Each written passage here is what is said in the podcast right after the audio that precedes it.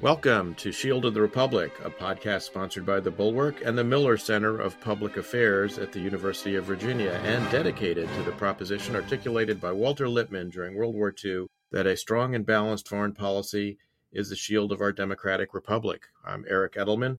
I'm a counselor at the Center for Strategic and Budgetary Assessments, a contributor to the Bulwark, and a non resident fellow at the Miller Center at the University of Virginia.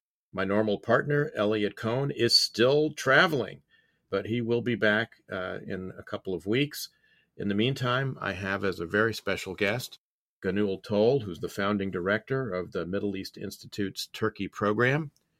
Uh, she was educated at Middle East Technical University in Ankara, a place where one of my distinguished predecessors as ambassador of the United States to the Republic of Turkey had his armored Cadillac limousine overturned and burned.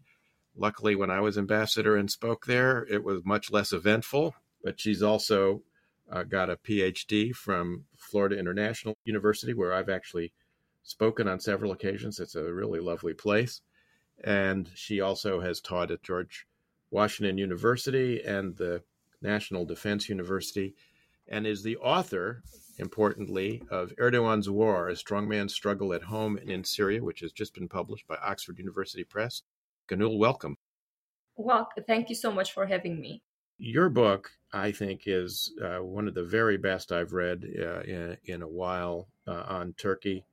I would put it in the company of uh, Soner Çağaptay's The New Sultan about Tayyip Erdogan. But your book, really, I think, more than any I've read, captures the way in which Erdogan has both used foreign policy to further his domestic aims and the degree to which his foreign policy, in many ways, is subordinated to his domestic political aims during his 20 year rule. And we're now, you know, well into a period where uh, he has ruled Turkey longer than Kemal Pasha Ataturk did. And so the imprint uh, that he has on modern Turkey is enormous. Gönül, what, just start off by telling us what prompted you to write this book.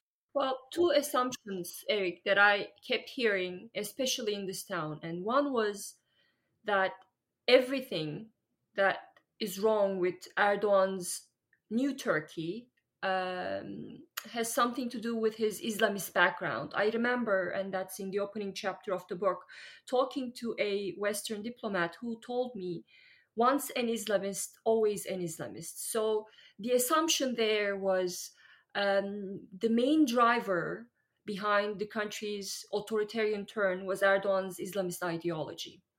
And the second argument that I hear very often uh, in Washington, but also in Europe, is that Turkish foreign policy, Turkish domestic politics, is not relevant uh, for the Western world. What happens inside Turkey should not concern the Western world as long as uh, Turkey behaves on the foreign policy front. So I wanted to challenge those two assumptions. So I make the case in the book that Islamism is only one of um, the factors that led to uh, Turkey's authoritarian transformation. And I define Erdogan as first and foremost a populist. And now I know there's a lot of confusion around that concept, uh, but I would say the consensus is that populism is not an ideology, it's a political style. Uh, but it doesn't really offer any solutions to economic, social, and political problems. So populists they usually match their populist style with different ideologies. And Erdogan did exactly that. When he came to power in 2002, he said that he was not an Islamist anymore and that he defined himself and his new party as a conservative democratic party. And uh, to substantiate that, he used foreign policy. He used Turkey's EU membership and also a very cautious approach vis a vis the Middle East to tell the voters that he was a new man, that he was not an Islamist, that he was a, a reformer in many ways. And that was an appealing uh, statement, I think, that appealed to a lot of people who would otherwise be very skeptical uh, about an Islamist rooted politician. Uh, so Erdogan, in the first few terms until 2011, he used that concept and he used that identity that he picked for himself, that conservative democratic identity. And I think it was a brilliant idea because his number one goal when he came to power was to sideline the secularist establishment, but particularly the country, country's military. And he knew that he could not clash with the military directly, and instead, he pushed for a a very pro EU, pro Western agenda because getting Turkey into the EU would ensure uh, that Turkish military was not going to play an outsized role in, in Turkish politics because that's what EU membership called for. Uh, so that was a brilliant idea, uh, uh I think, idea. And uh, with regards to Turkey's uh, regional policy, the military always had red lines vis-a-vis the region, and the number one red line was preventing Kurdish separatism, and number two was preventing the spread of, of political Islam. So Erdogan, after he came to power, he made sure he did not cross those red lines in the Middle East, and instead he built his Middle East policy on trade and investment. He didn't really refer to common Islamic heritage, Ottoman heritage. He stayed away from those concepts, not to provoke the military. So those strategies, uh, I think, paved the way, and he managed to uh, sideline the secularist military and uh, and centralize power in his own hands. And in 20 by 2011, he had already controlled uh, the country's main institutions, uh, including courts, media, uh, Turkish business. So he had centralized power. So he was done with that uh, conservative democratic brand. Uh, and he needed a new identity for himself and for his party. Uh, and his new goal was to switch the country's parliamentary system uh, to a presidential system without any checks and balances. And he understood that he could not really secure the backing of his previous allies like liberals, conservative, uh, conservatives, social democrats, um, what was basically uh, to establish an autocratic rule. So he turned his attention to a different constituency, which was the country's uh, uh, Kurdish and, and Turkish conservatives. So from 2011 onwards, he embraced an Islamist ideology and he defined himself as the protector of Muslims and, and Islamists.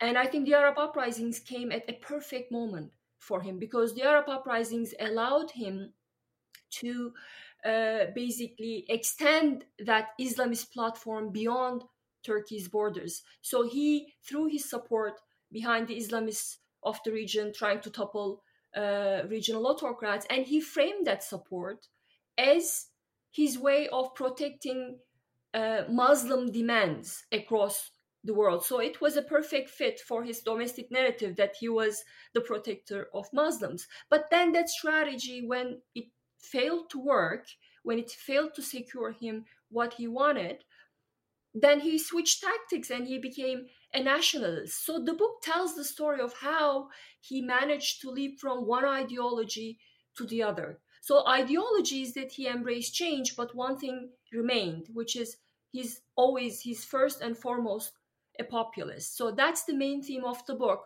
And when I talk about how he transformed the country uh, from an aspiring democracy to a, a competitive uh, authoritarian regime, um, I focus on something that's, I think, largely been ignored, both in the political science literature and in policy circles, and that is the role of foreign policy. So, foreign policy is not just about what Erdogan does on the foreign policy on uh, in, in international affairs but it's closely tied to his domestic calculations to centralize power you and I were joking before we came on uh, in the green room about uh, the fact that I was having PTSD as I, I read this book, and and it's true because so much of your description of this rings true with my own personal experience, which in some ways actually even antedates my arrival in Ankara as ambassador. So just to provide some validation for you, in 2000, early 2003, as you recall, he won the by election in Siirt to get a seat in parliament after having been banned from politics uh, for a number of years. And this occurred just after the failure of the Turkish Grand National Assembly's vote on allowing the 4th Infantry Division uh, into Turkey for the Iraq War. And so I actually I bumped into Condoleezza Rice. We were both getting coffee at the uh, at like 6:30 in the morning after the election um, in the White House mess, and I said we really should get the president to call you know Erdogan, maybe we could like reverse this thing. And she said, no, I don't think the president's going to do that, but you should get the vice president to do it. So Vice President Cheney did in fact call Erdogan and congratulated him on winning his parliamentary seat. And I was listening in on the call and taking notes. And one of the things that uh, transpired in the call was the vice president said, Are you going to have another vote on the Tezkere to let the uh, troops in. And I'll never forget Erdogan's answer. He, he basically said, I don't know yet. He said, because I'm a populist type politician and I have to go from strength to strength because of the uh, opposition forces I face. I can't afford to ever lose anything. And, but I'm, you know, so I'm going to look at it and decide later. And, and of course, they didn't, in fact, have a, a second vote at that time but I mean, it stuck with me because that was his own description of himself uh, as a populist uh, type uh, politician. To use the political science term, which you use in your book, Erdogan was trying to desecuritize Turkey's foreign policy in order to accomplish what you suggest he was setting out to do, which was clip the wings of the military. And and in that regard, the EU accession program, as you point out, was one very useful tool uh, because the um, the uh, the EU made it quite clear that the military needed to retreat from its uh, oversight political role in Turkey for it to be considered for membership. And then uh, he was able to use the program articulated uh, by Ahmet Davutoglu, who was one of his advisors and later became his foreign minister and his prime minister, that Turkey should have zero problems with its neighbors. I mean, and uh, you know, Davutoglu's vision was, as you know, very grandiose. It looked at Turkey as a potential, uh, as he would describe it, sometimes Muslim superpower. Of course, Davutoglu, having you know played out his role for Erdogan, was then ultimately cast aside, and now is leading one of the opposition parties in the table of six, which I think is polling at around one percent. Uh, his party, that is, not the table of six but anyway, I, I, I go through all of that because it, you make a very interesting point, which is uh, a lot of us were, you know, spending a lot of time, you know, parsing Davutoglu's writings to try and decipher Erdogan's policy. But you make the point that while Davutoglu was an ideologue, Erdogan was not. Erdogan really was much more flexible. He was happy to use this uh, as a way of, as you put it, desecuritizing the environment so that there weren't, you know, uh, a lot of enemies on Turkey's periphery that would justify the military playing a, a, large role. The irony, of course, is that once this policy was implemented, it ended up, you know, with nothing but enemies on Turkey's periphery after a, a while. How do you explain that irony? Well, to go back to what you said, um, Eric, about um, the March uh, uh Parliament's decision not to allow the U.S. troops to Tur- uh, use Turkish territory um, to go into Iraq, uh, I'm sure you know Erdogan actually wanted the Parliament to pass that motion, and he was one of the very few, and maybe the only person in his party who pushed for that. So that tells you uh, how big of a pragmatist Erdogan has always been because I think at the time he really wanted uh, to secure US support. Uh, but others in his party, like Abdullah Gül, for instance, who uh, who uh, later became the president, uh, and and Ahmet Davutoğlu, I think they're more, a lot more ideological, and they were opposed to this based on on ideological grounds. And you're right, Ahmet Davutoğlu. Um, I think he is the ideologue here, and Erdogan is not. And Erdogan was happy to use his ideas when the time was right for him. Erdogan, Davutoğlu wrote about these things in the 1990s in his column for Yeni Şafak newspaper. And at the time, he said, you know, Turkey should work with regional autocrats.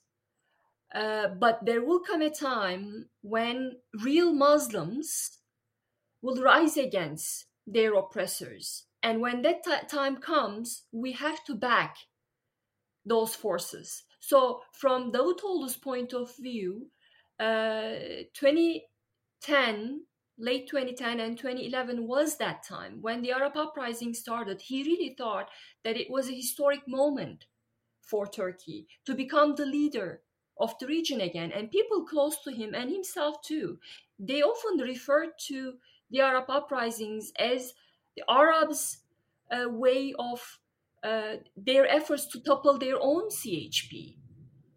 Because in their narrative, the AKP had come to power and they toppled what they called the godless elitist regime that was not in tune with uh, with society, uh, and the AKP in in many ways carried out a revolution. That's how they saw it, and democratized the country.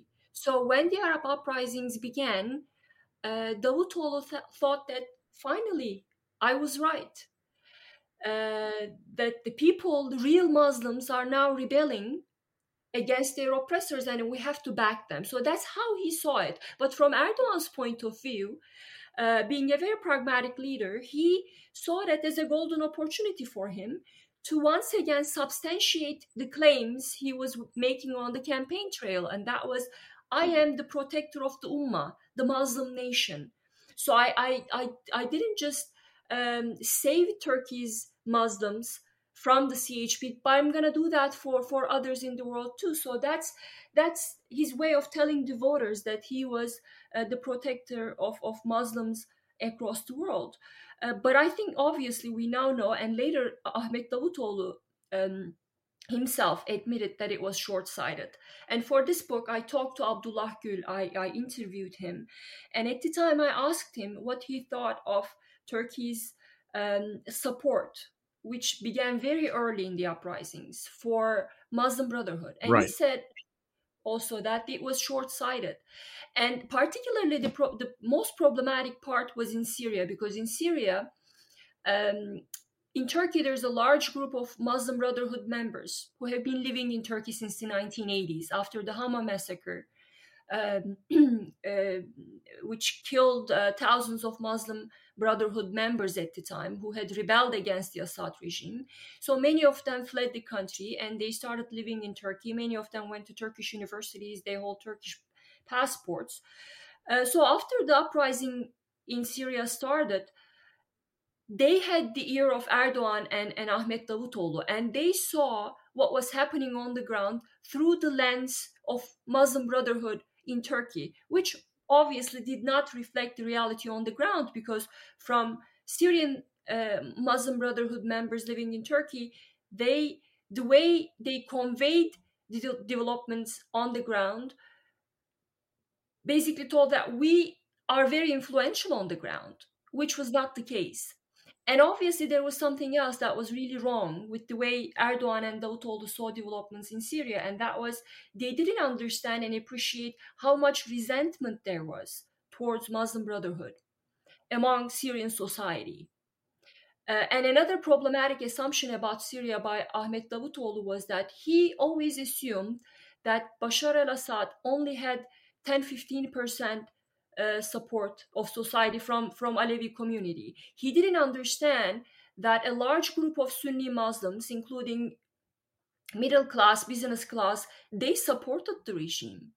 They benefited from the regime. So for me, for a country like Turkey, who has been there on the ground because of the PKK presence there, how come they did not understand uh, this neighboring country? And the reason, I think, the answer to that question was because um, uh, Davutoğlu's ideology really clouded his judgment. hmm And Erdogan, he is he's always been clueless uh, about about the world.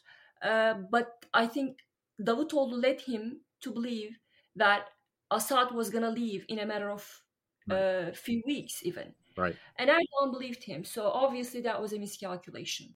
Yeah, I mean, and of course, it wasn't just in Syria, although I want to come back to Syria in a moment, but uh, also backing for the Muslim Brotherhood Morsi regime in Egypt, which ended up backfiring, the uh, support for the Muslim Brotherhood in Syria, which uh, immediately aroused the antagonism of uh, the Kingdom of Saudi Arabia and the UAE, which were concerned about the Brotherhood in their own uh, sphere.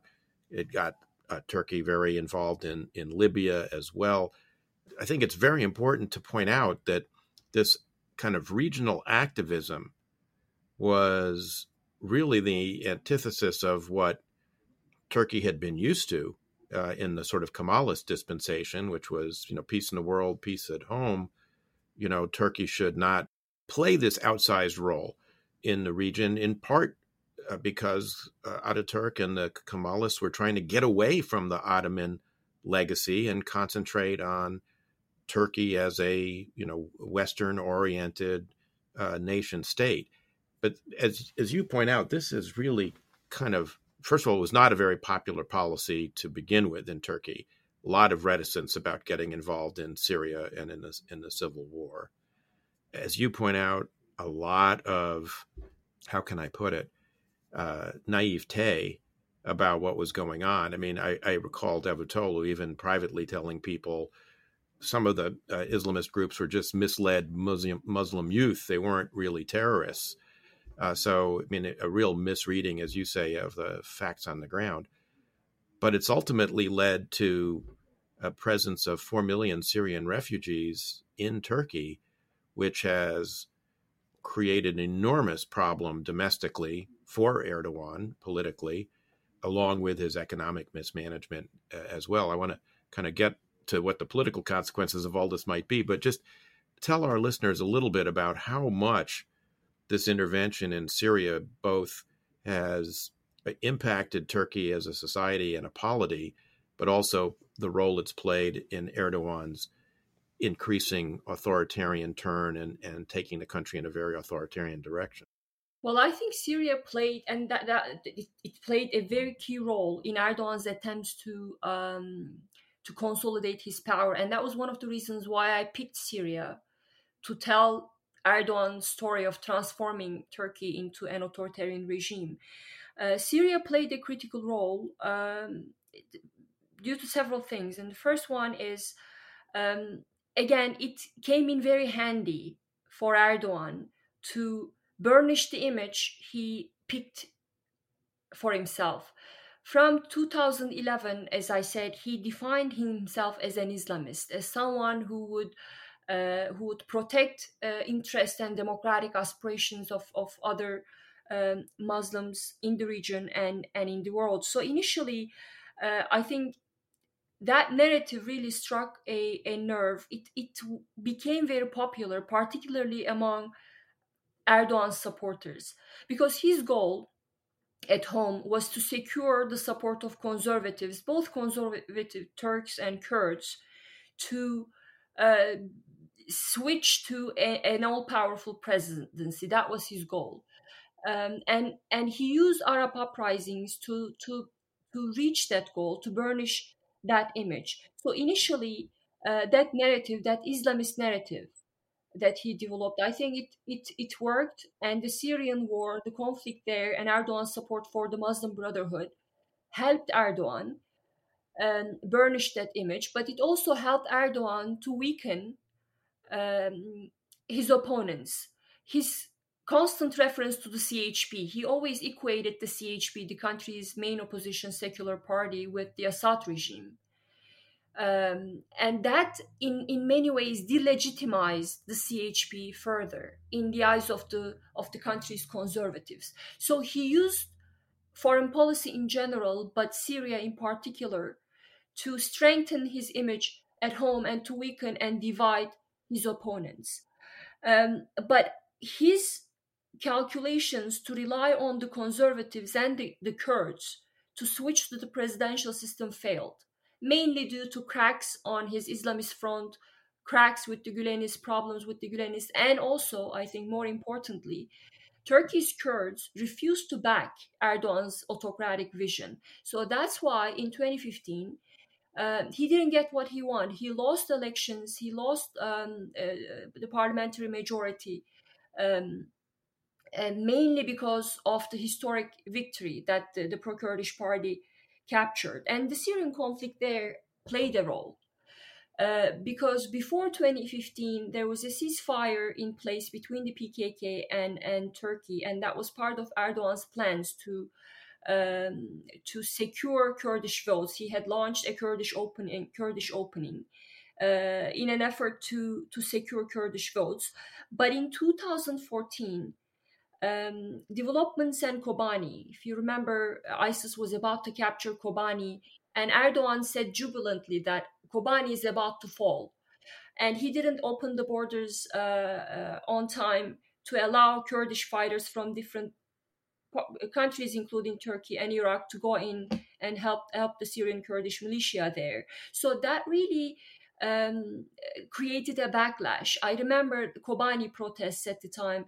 Uh, thousands of people took to the streets in protest. They were protesting Erdogan's inaction in the face of this uh, bloodbath. So that was a turning point into in, in two main ways, I think. From the Kurdish point of view, and at the time, I was traveling across the country, especially in the Kurdish region, talking to the Kurds, and many of them said, We are on the verge of creating our own state. So we're not going to settle for Erdogan's cosmetic changes, the cosmetic changes that he's offering to us. We want more. So their hopes were up. And from Erdogan's point of view, he had thought before he launched the Kurdish opening, he had thought that he, he had secu- he could secure Kurdish support for the presidential system. And he realized with Kobani protests that that was not going to happen. So that was the first indication and an important impact of what was happening in Syria on Turkish domestic politics. But the, the most critical point came a few months later after the pro-Kurdish party's co-chair, who is now in jail, Selahattin Demirtas, declared, we're not going to make you president. So I think that was the moment when Erdogan decided this is not going to happen. Kurds are never going to back my efforts to switch to a presidential system. And we saw that very clearly when he lost elections in 2015. Right. So things changed dramatically afterwards. And he allied himself with the Turkish nationalists. He resumed the fight against the PKK and the most chaotic, uh, I think, period in the country's history unfolded uh, in a few months between the two elections. So you could see how directly Turkish domestic politics was impacted by what was happening in Syria. And how did Erdogan use that? I think that's very critical, and we don't speak about that very often. So imagine you're in Turkey in 2015, you're a Turkish nationalist, you are so fearful that Kurds are there about to establish a Kurdish state with American weapons. So there's a lot of anxiety among Tur- Turkish nationalists. Uh, and Erdogan. In, in northeastern Syria. To... Northeastern Syria, that's exactly right, because in 2014, the United States airdropped weapons to the Kurdish uh, militia fighting against ISIS in Kobani. So that was a very important moment for Turkey's nationalists they were really afraid that finally a Kurdish state was being established with US support. And from Kurdish point of view, the Kurds themselves in Turkey, they again thought that we are achieving something big here. And Erdogan is not is only going to grant us some cultural rights. And we're not okay with that. So imagine two nationalisms on the rise. Kurdish nationalism and Turkish nationalism in Turkey are on the rise. And Erdogan exploited that. He rode on that nationalist surge. And thanks to that alliance with the Turkish nationalists, he managed to switch to the presidential system and managed to win election after election until 2019. So that nationalist surge, Erdogan himself boosted, um, uh, did wonders for him.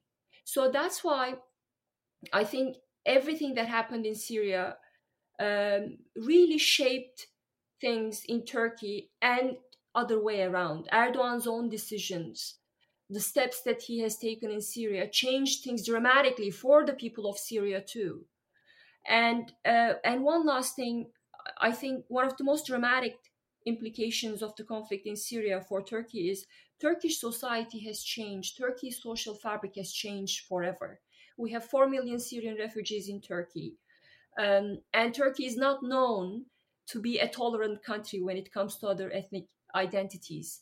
It's, it hasn't uh, been able to resolve its own Kurdish problem for, for decades. So I can easily imagine a scenario where Turkey will be confronting a huge problem, economic, political, social problems, if it fails to integrate those 4 million Syrian refugees. So, in that way, I think um, what happened in Syria um, helped Erdogan in many ways establish his autocratic regime, change Turkey forever. But then there came a time when Syria became a liability for Erdogan. I want to uh, turn to the election. I mean, we've talked a little bit about the presidential system. I think just as a prelude to talking about the election, it's worth pointing out that when he finally took this idea of a presidential system, which abolished the position of prime minister, for instance, among other things, to a referendum in the country. He did it because he had succeeded in referenda in the past. So in 2011, I think it was, he uh, introduced a number of uh, measures by referendum that allowed him to neuter uh, the judiciary, basically to stack stack the courts, uh, which had also been, along with the military, one of the pillars of the Kemalist secularist establishment uh, before he came to power. 2010, I think. Or 2010, Eric. yeah. So you know he he had a track record for success, and I'm sure he assumed that that you know would re, uh, replicate itself in 2017. But in the event, 2017 ends up looking more like June 2015 in the sense that this was a very closely run thing.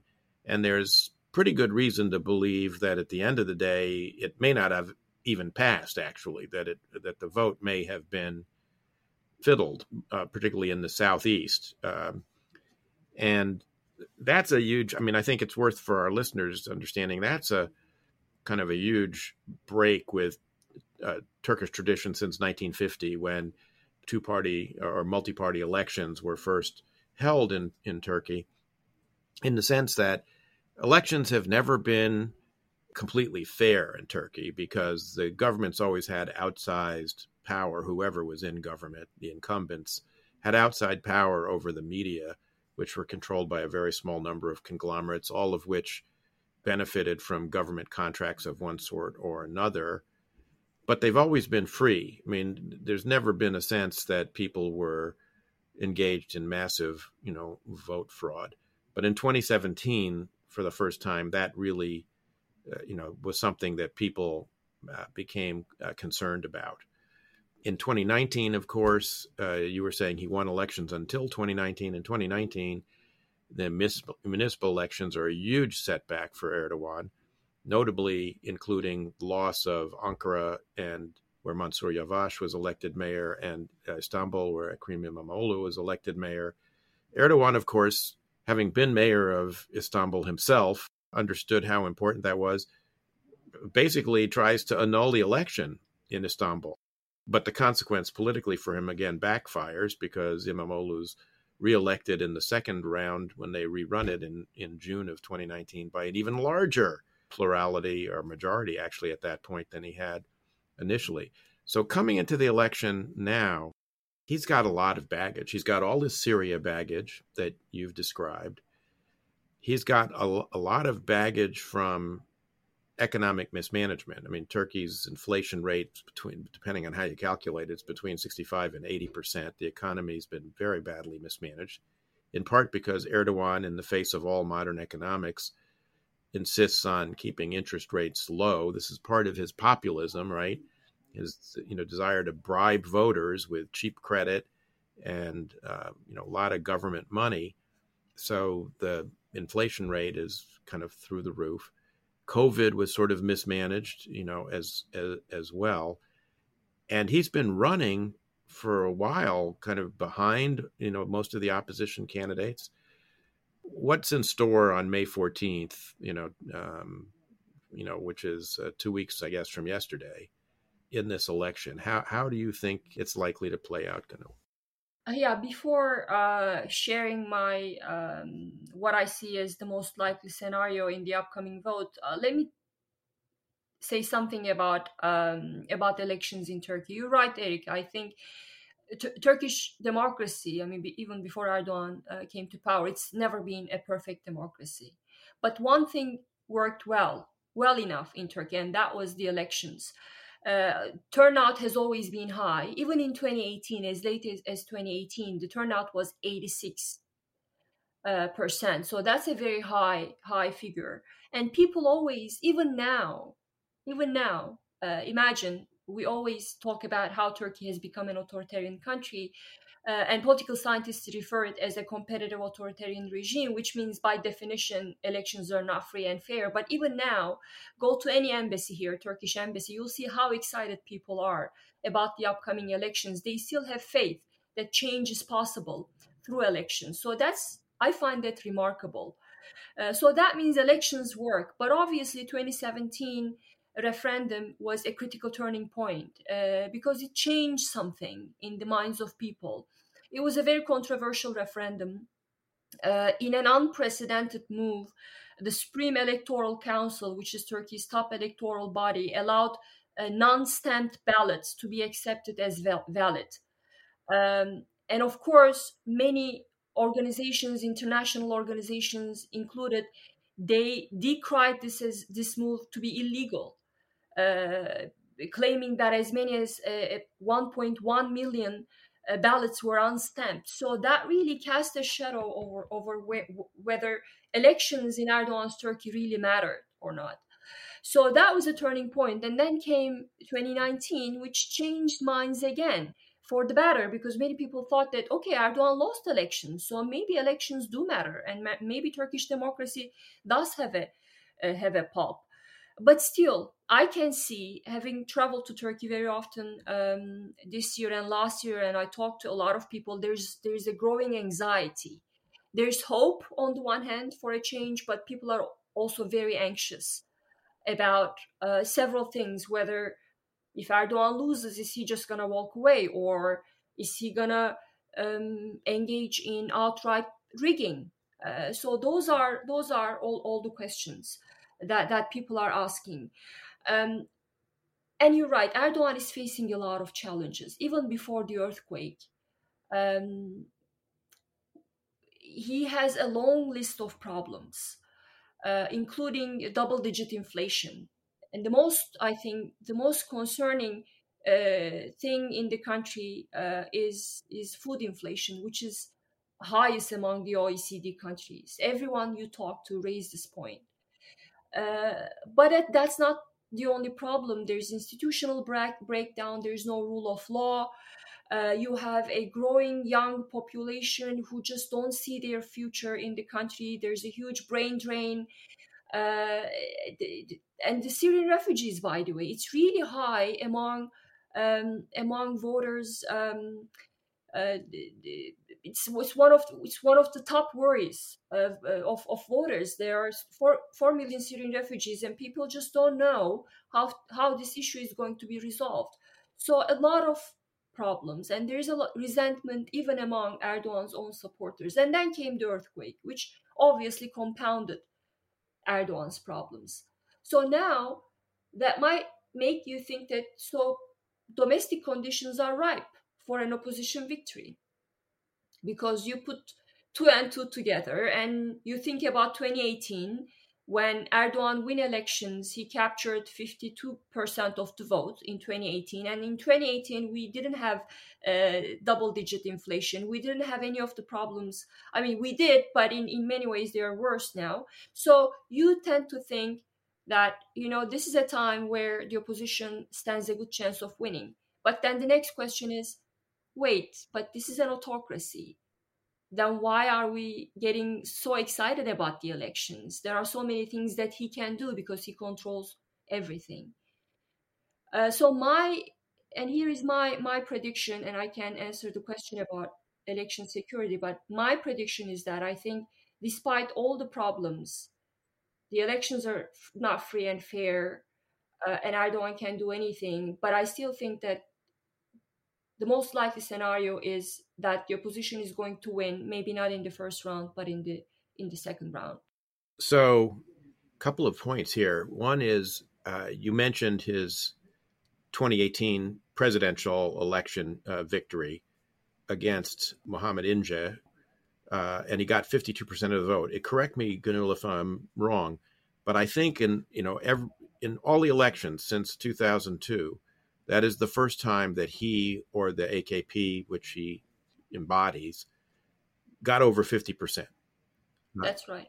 That's right. Which which tells you that Turkey is a deeply divided society. It's remained divided, and that his populism has been based on kind of polarizing the society because he knows that the opposition is very fragmented, has a lot of fissures, and uh, that he can mobilize his supporters uh, more easily by these kind of polarizing tactics than than the opponents can.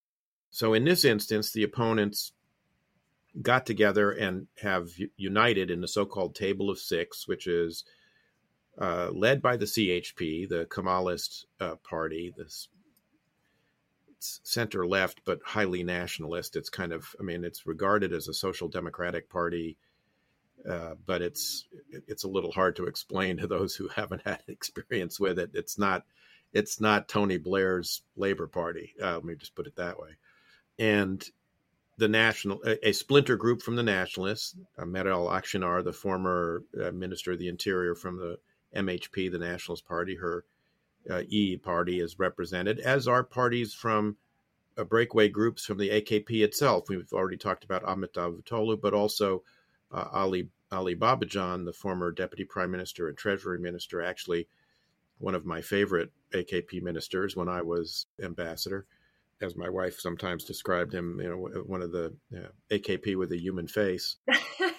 but all of this, you know, effort may, you know, coalesce, but there's some deficiencies that they've got, right? Which is even though Erdogan has been uh, polling behind almost all of the other candidates, the one who we most people think had the best chance was Ekrem İmamoğlu, the mayor of Istanbul. He was blocked, however, by Kemal Kılıçdaroğlu, the head of the CHP, a kind of colorless former bureaucrat, charismatically challenged, um, and who uh, insisted, as the head of the largest party, that he be the presidential candidate. By the way, his hand-picked presidential candidate, Muharrem Ince, who we just talked about, a moment ago is also still running. So he's dra- yeah. draining one or two percent from the opposition, which is not helpful. Kılıçdaroğlu has consistently polled least well against Erdogan. There was a moment after the earthquakes, as as you point out, which highlighted, you know, sort of the what you know what's you know wrong with Turkey after 20 years of uh, you know AKP rule, right? Which is AFAD, the the disaster relief agency, the you know version of FEMA, terrible job uh, alleviating um, and remediating earthquake scenes. Very slow to get there. Military wasn't mobilized because there's still fear about the military uh, in the aftermath of the 2016 failed coup attempt. Turks have set aside since 1999 something like 40 billion dollars of tax money to earthquake proof uh, the country because of the Istanbul earthquake in, in that year. And people have been asking where where did all the money go? You know, since the uh, you know 11 province disaster across the southeast was so widespread. And the answer to that, most people know, is it went into the pockets of Erdogan's cronies in the construction industry. So, given all that, you know, uh, in the first few weeks after the earthquake, there were a couple of polls that showed him maybe 10, 12 points behind. Most most recently, the polls have closed up, and I think most observers are saying it's kind of too close to call. I know I noticed uh, the other day there was an Al Monitor poll that showed them literally neck and neck. I think actually Erdogan was slightly under one percentage point ahead in the raw tally, but it was statistically insignificant given the sample size. So am I wrong that people were more confident when it looked like it was a 10 to 12% spread because it makes it more difficult to cheat. I mean, part of the problem with the 19 or with the 2017 presidential referendum vote was it was so close that yeah. you could steal enough votes to to win.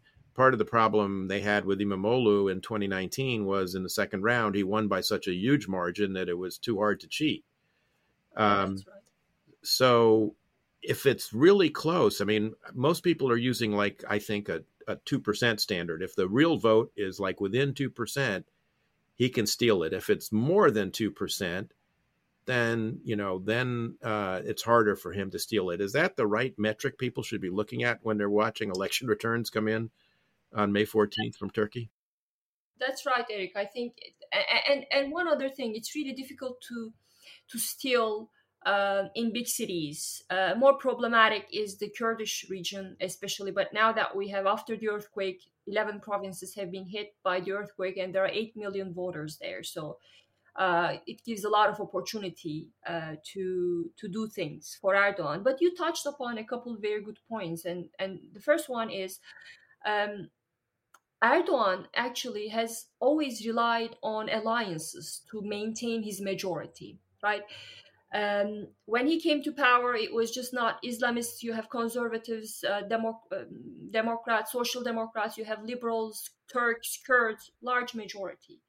Later on, it was the Islamists and, and Kurds, and later to, from 2015, it was the nationalists. But now, as things stand today, he doesn't have that many options to turn to. He has exhausted his options, and that's one of the reasons why he's now reaching out to these fringe Islamist parties, like Hüdapar, for instance, the Kurdish Islamist party, um, that has a violent past.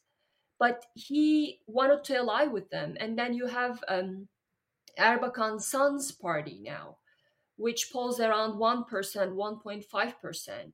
And there were rumors that before, in March, he sent a delegation to speak with the PKK's imprisoned leader, Abdullah Öcalan, something that he used before in 2019 elections too, to woo the Kurdish voters. So all those things tell me something, and that is um, he really needs every vote he can get. He's not in a comfortable, very comfortable position. And the second thing is that obviously autocrats, they don't need majorities to, to remain in power. All they need is a divided opposition and that was the case in 2018. In 2018, we had six presidential candidates. We had um, Demirtas, who is a very popular figure, uh, the, the, Kurdish leader. And then we had in 2018 uh, İYİ Party, Meral Akşener, İYİ Party, which is a splinter party that had been established in 2017. So a year after she was the she uh, was fielded as as the candidate. And then you had Muharrem İnce so six the opposition was very divided in 2018 but today they are much less divided. You have two parties two presidential candidates Muharrem İnce and Sinan Oğan um, there are different figures about their votes. Uh, they will probably their vote is somewhere between 5 to 7 percent uh, uh, and that will push the, the, the vote to, to a runoff but not significant enough to deny the opposition a win in the second round. So um, I think what is different for Erdogan uh, is he just cannot secure alliances anymore. Uh, and once he uh, he rode on the nationalist wave. He really relied on the nationalists. In 2018, the nationalist base was not fragmented enough. Today, you have a growing uh, nationalist opposition you have people who are fed up, like MHP supporters, far right supporters, who are fed up with allying with Erdogan, and you have Sinan you have E Party. So there is a Turkish nationalism that's become increasingly uncomfortable with Erdogan, which was not the case in 2018. Um, and also in 2018, we didn't have popular figures such as Mah- uh, uh, Mansur Yavaş, Ankara's mayor from the CHP, and Ekrem İmamoğlu, Istanbul mayor. So they have joined Kılıçdaroğlu's campaign. Uh, and all those things, I think, make me uh, more optimistic about the opposition's prospects this time. And one last thing about Kılıçdaroğlu, you're right, he is always uh, he lagged behind others in the polls. He was the least popular candidate. Uh, Ekrem İmamoğlu and Mansur Yavaş, they were the most popular. And yet the opposition fielded him. But I see it this way. First, I think he's he, he turned out to be a better campaigner than I had expected. He's doing a good job. And the second thing is, I think he's the right man. And for some reason, he, he reminds me of Biden. And I see him as Turkey's Biden because when president when biden was campaigning a lot of people were talking about how he was not charismatic enough that he w- he didn't have the power to beat uh, trump uh, he wasn't aggressive enough. He wasn't this that. So people were very critical and didn't see him as as the most ideal candidate. And yet i remember talking to people here who told me well he's the right man. We've suffered four years under president trump. Very polarized country. He divided the country, very aggressive rhetoric. So we need a man like Biden who can unite the nation, who can reach across the aisle, who can talk to the Republicans.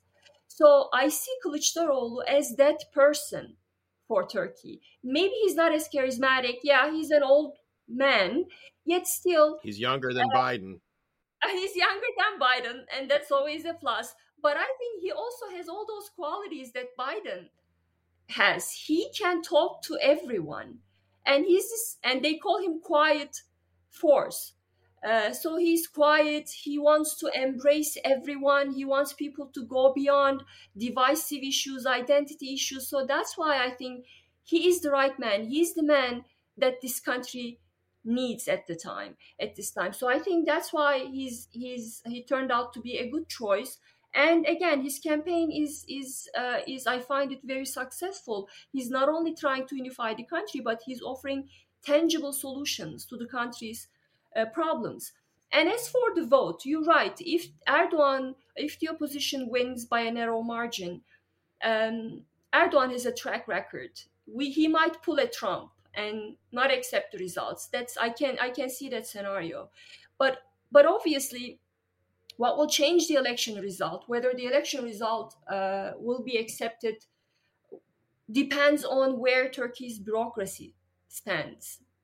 Um, Turkey's top electoral body, including military, including a police force, where do they stand? Imagine a scenario, I mean, God forbid, let's say the opposition wins by a narrow margin, Erdogan says, I'm not going to accept, they stole the vote, and he calls on his supporters to take to the streets. And this time, uh, something which didn't happen in the past, but this, kind, this time it can happen, opposition supporters will take to the streets too because uh, they're so hopeful.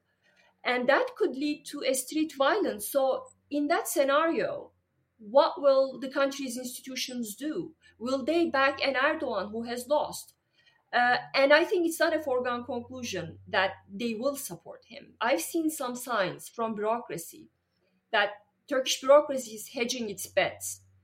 Uh, some look at some of the recent decisions made by the constitutional court, despite Erdogan's protests, and a decision made by Turkey's top electoral body, despite protests from the AKP. So that tells me that that Turkish bureaucracy is hedging its bets and it's not going to be as easy for Erdogan to manipulate the result as he did previously.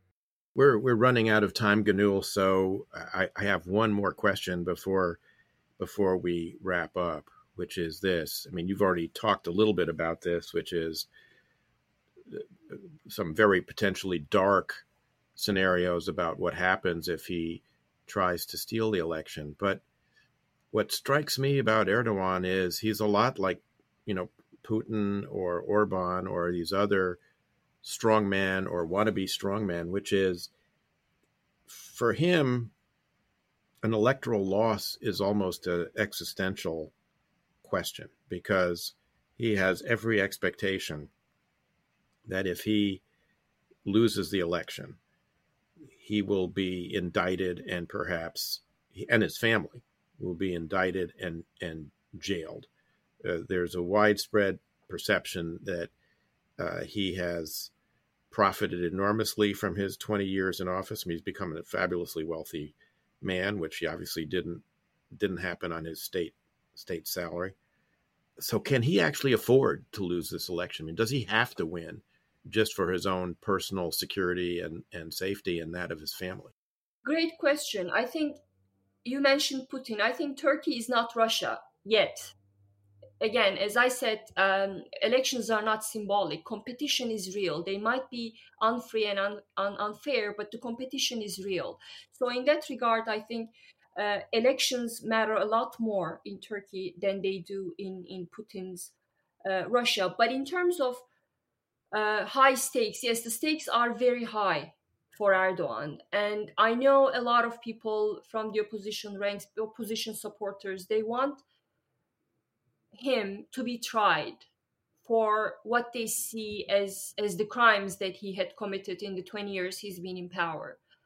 And that raises the stakes for Erdogan even further and his family. But here is what I think it's going to be a very messy process. Imagine if Kılıçdaroğlu wins, it's not going to be easy to open the old chapters because there are so many people uh, in the opposition ranks right now who worked very closely with Erdogan, who served as his ministers. So I think, and and I, I one journalist said, um, you know, after the elections there will be two AKPs in the parliament, referring to Erdogan's AKP and the AKP former AKP members of parliament who um, who are running on CHP ticket now. So so that is something to consider, and I think that tells you that it's not going to be easy for the opposition after winning the elections to try everyone to try Erdogan. Um, uh, so I think that should give some comfort to Erdogan just to walk away peacefully if he wins uh, if he wins the elections. And the second thing is I think even if he loses the elections, Erdogan is not going to to uh, disappear. We're not going to see a Bolsonaro. He's not going to flee the country because we're talking about a man who still commands 40 to 45 percent of the vote. So he's going to be there waiting for the opposition to fail.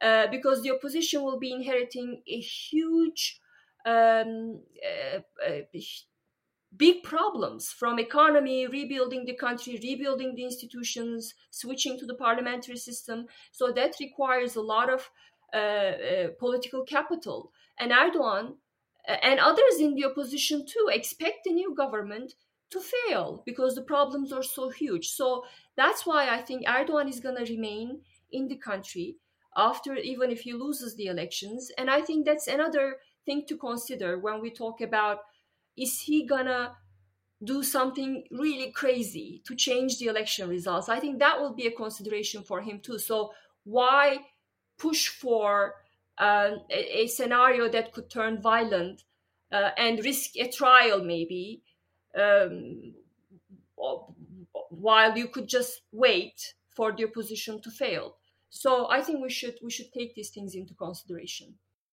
well on that relatively speaking, upbeat note, Gönül, we're going to have to to wrap up. Our, my guest has been uh, Gönül Tol, the author of Erdogan's War: A Strong Man's Struggle at Home and in Syria, published by Oxford University Press. Terrific book. If you want to understand what's going on in Turkey and you want to read something before the election to give you a good basis for decoding what's happening, I rec- highly recommend the book. If you enjoyed this episode of Shield of the Republic, let us know. You can register that approval with a review on Apple Podcasts or Spotify, wherever you get your podcasts, and drop us a line at shieldoftherepublic at gmail.com.